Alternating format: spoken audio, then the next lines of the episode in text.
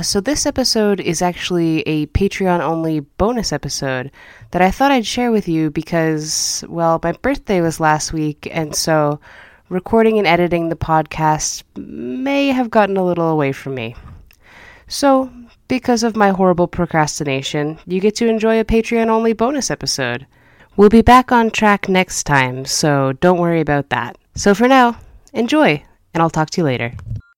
Hello, listeners, and welcome to a very special bonus episode of Monsters Advocate. If you're listening to this, it means you're one of our patrons. And I'm forever in your debt. Seriously, though, thank you so much for donating. It means the world to me that you would want to know more about the monsters that lurk in our collective histories, and I just can't wait to share more with you. I hope you enjoy. This special bonus episode, let's learn a little bit more about the Chenoo, the man-eating giants of the northern Wabanaki legends. So, you've probably heard of Wendigos, right? This may be presumptuous of me, but with media like Supernatural, Grimm, Before Dawn, and Warcraft playing host to them, not to mention their appearance in Marvel comics like the Incredible Hulk, you probably at least have an inkling of what Wendigos are all about. Namely, that they eat people, and that they are often portrayed in a wintry setting.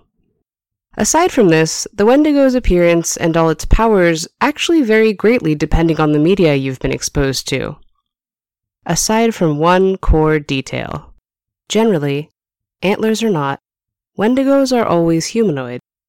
And that's the thing, the sticking point of this monster, that draws us back to it time and time again. The Algonquin people of the Great Lakes region and the northern forests of the Atlantic coast saw winter at its most brutal, and saw what little food and unending cold could do to a person, what a person out of time and out of options could become. The Wabanaki people of the northern New England area also saw harsh winters, and so it should come as no surprise that they too have a monster born of cannibalism and cold.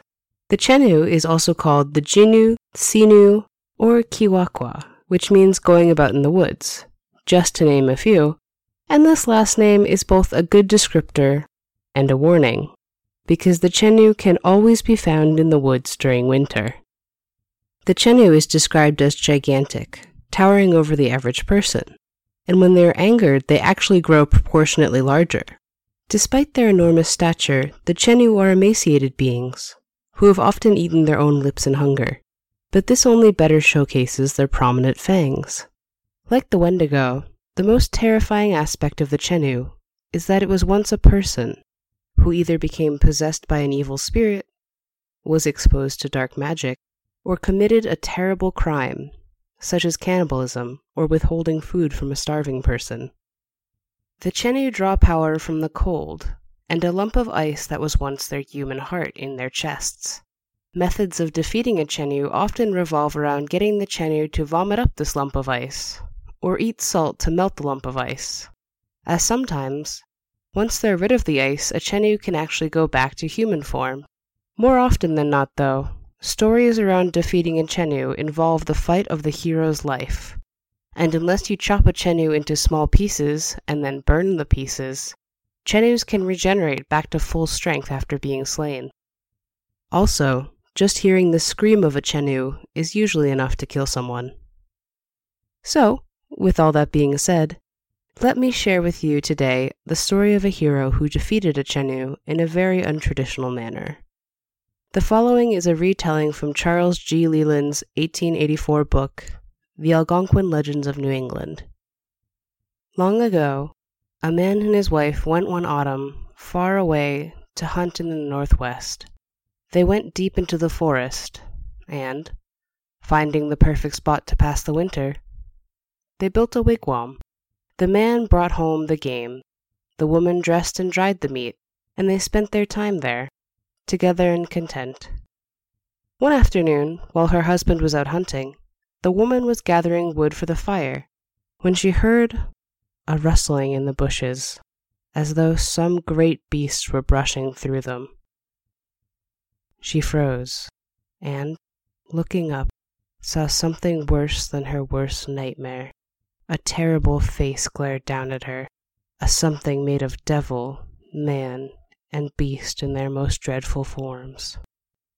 The thing was like a haggard old man, but with wolfish yellow eyes. He was stark naked, and his shoulders and lips were gnawed away, great hunks torn from the flesh in such a way that there was no doubt the wounds were self-inflicted. Mad with hunger, he had eaten his own flesh.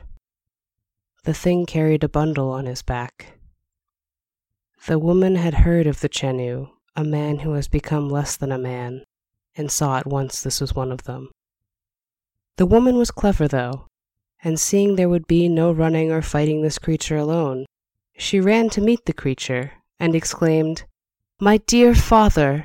and her words were full of surprise and joy, and she went on to tell him how glad her heart was, and asked him where he had been so long.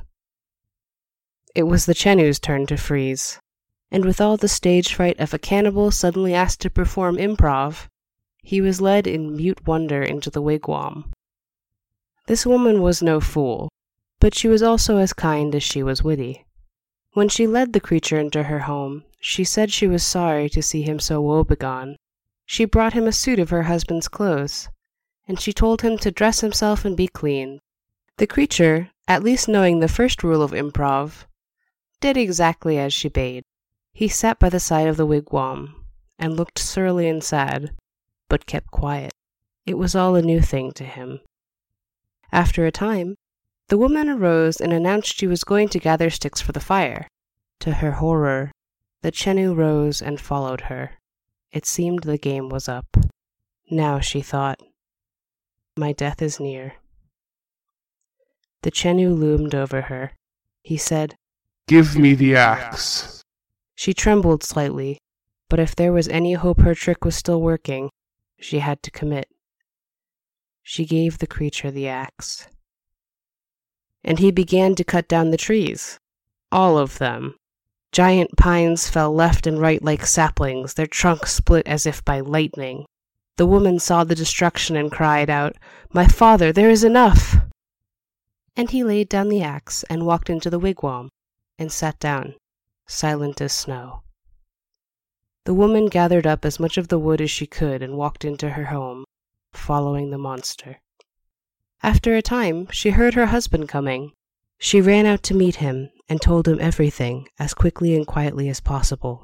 She asked him to do as she was doing, and, also familiar with the first rule of improv, he agreed. He went into their home and greeted the towering creature, "My father-in-law!" and asked where he had been so long. The Chenoo stared with all the amazement and fear of someone who is greeted familiarly at a party by someone who they have no idea how they know. But the man continued on, telling the Chenoo everything that had happened with him and his wife the past few years, and the beast listened with rapt attention. The couple had dinner. They offered the Chenoo food, but he hardly touched it. Instead, the great beast rolled over and laid down to sleep. The man and his wife, finding themselves sharing their home with a dangerous predator, elected to stay up the rest of the night. Eventually, with the well-fed fire, the wigwam became too warm for the creature, and the Chenoo asked that a screen be put between himself and the fire. He was from the ice, and heat made him uncomfortable. For 3 days the beast stayed in the wigwam. For 3 days he was sullen and grim, and he hardly ate. Then he seemed to change. He spoke to the woman, and he asked her for tallow, rendered animal fat, and when she gave him some, he filled a large kettle and put it on the fire. When it was scalding hot, before anyone could stop him, and to the horror of the woman, he drained the kettle in one gigantic mouthful. The Chenoo grew pale. He vomited the contents of his stomach, a horrid array of human remains. He vomited until there was nothing left, and then he lay down and slept. The wife and the husband looked on at the scene and wondered what it meant. When the Chenoo finally awoke, he asked for food and ate with the couple, and from that time on, the Chenoo was changed. He was kind and good, and they feared him no more. They passed the winter in relative peace, until finally spring began to arrive. The Chenoo grew uneasy. He had heard a voice on the wind, and there was no denying it. He sat the husband and wife down, and told them the news. In 3 days, an enemy, another Chenoo, was coming from the north to kill him. He was in her territory, and she was coming to defend it. She was hungrier, and she was stronger. He knew not how the battle would end, but the man and his wife were in danger.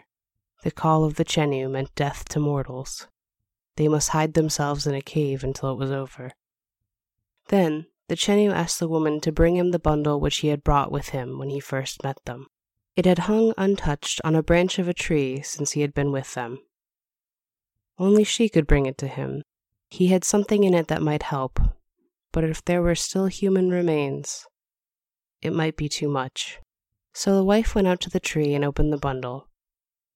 And, yep, there they were, a pair of human legs and feet. She quickly threw them away.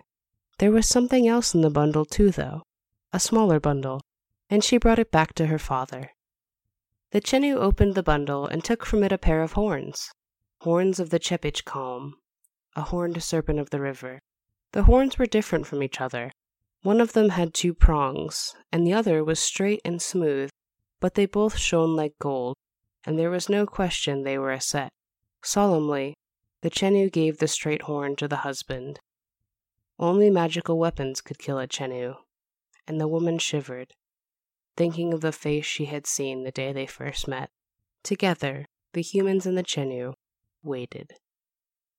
The 3rd day came. The Chenoo listened. He heard the long and awful cry of the enemy far off. Most people are killed instantly by the howl of the Chenoo, but legend says that if a person survives hearing the call, from then on they are immune to it. The Chenoo did not want to take this chance, though, and so he hurried his daughter and son-in-law into the cave and told them to block their ears. He looked one last time at his family. He said, "After her howl, should you hear me call for help, then and only then come find us with the horn. You will be immune to her call, and you may be in time to save my life. Farewell." The humans did as the Chenoo said. They covered their ears. They hid. All at once the cry of the foe came, sweeping over the land like thunder. It was overwhelming and all-encompassing, and for all the care they had taken, it nearly killed them. Through the horrible, piercing ringing, they heard the answering cry of their father. The battle began. The monsters rose to the size of mountains. Ancient pines were torn up. The ground trembled like earthquakes, and rocks crashed upon rocks. The destruction was terrible. Then, above the noise, the couple heard the Chenoo. "My son-in-law, come and help me." There was no hesitation. The man ran into the fight and stopped in his tracks. The Chenoos were immense, taller than clouds, or they would have been, but now they were locked in combat, struggling fiercely on the ground. The female was winning. She held her foe down, slashing at him with a river serpent's horn of her own. He struggled, just barely moving his head away each time she stabbed, and she mocked his cries. "You have no son-in-law to help you. I'll take your cursed life, and when this is over, I will eat your liver." The man was so small compared to the giants that at first the stranger did not notice him. "Now," said the Chenoo, "thrust the horn into her ear." Yes, and the man struck hard. The horn sprouted quick as a flash of lightning. Darting through the beast's head, it came out of the other ear, growing in size. It touched the ground on the other side and struck downward, rooting itself in the earth. The enemy was held hard and fast. Quickly, the two began to dispatch her. Such a being, to be killed at all, must be divided into small pieces and consumed completely by fire. Should even a fragment remain unburnt, the Chenoo would regenerate, as terrible as before. The battle won. Both Chenoos became their usual size. And, as revenge for the threat of eating his liver, In a surprisingly uncool move by our Chenoo, he roast and ate the other Chenoo's liver while she watched. The snows of winter melted, and with the changing of seasons, the man and woman thought of their tribe. The Chenoo, his heart melted like the snow, was becoming a man like other men.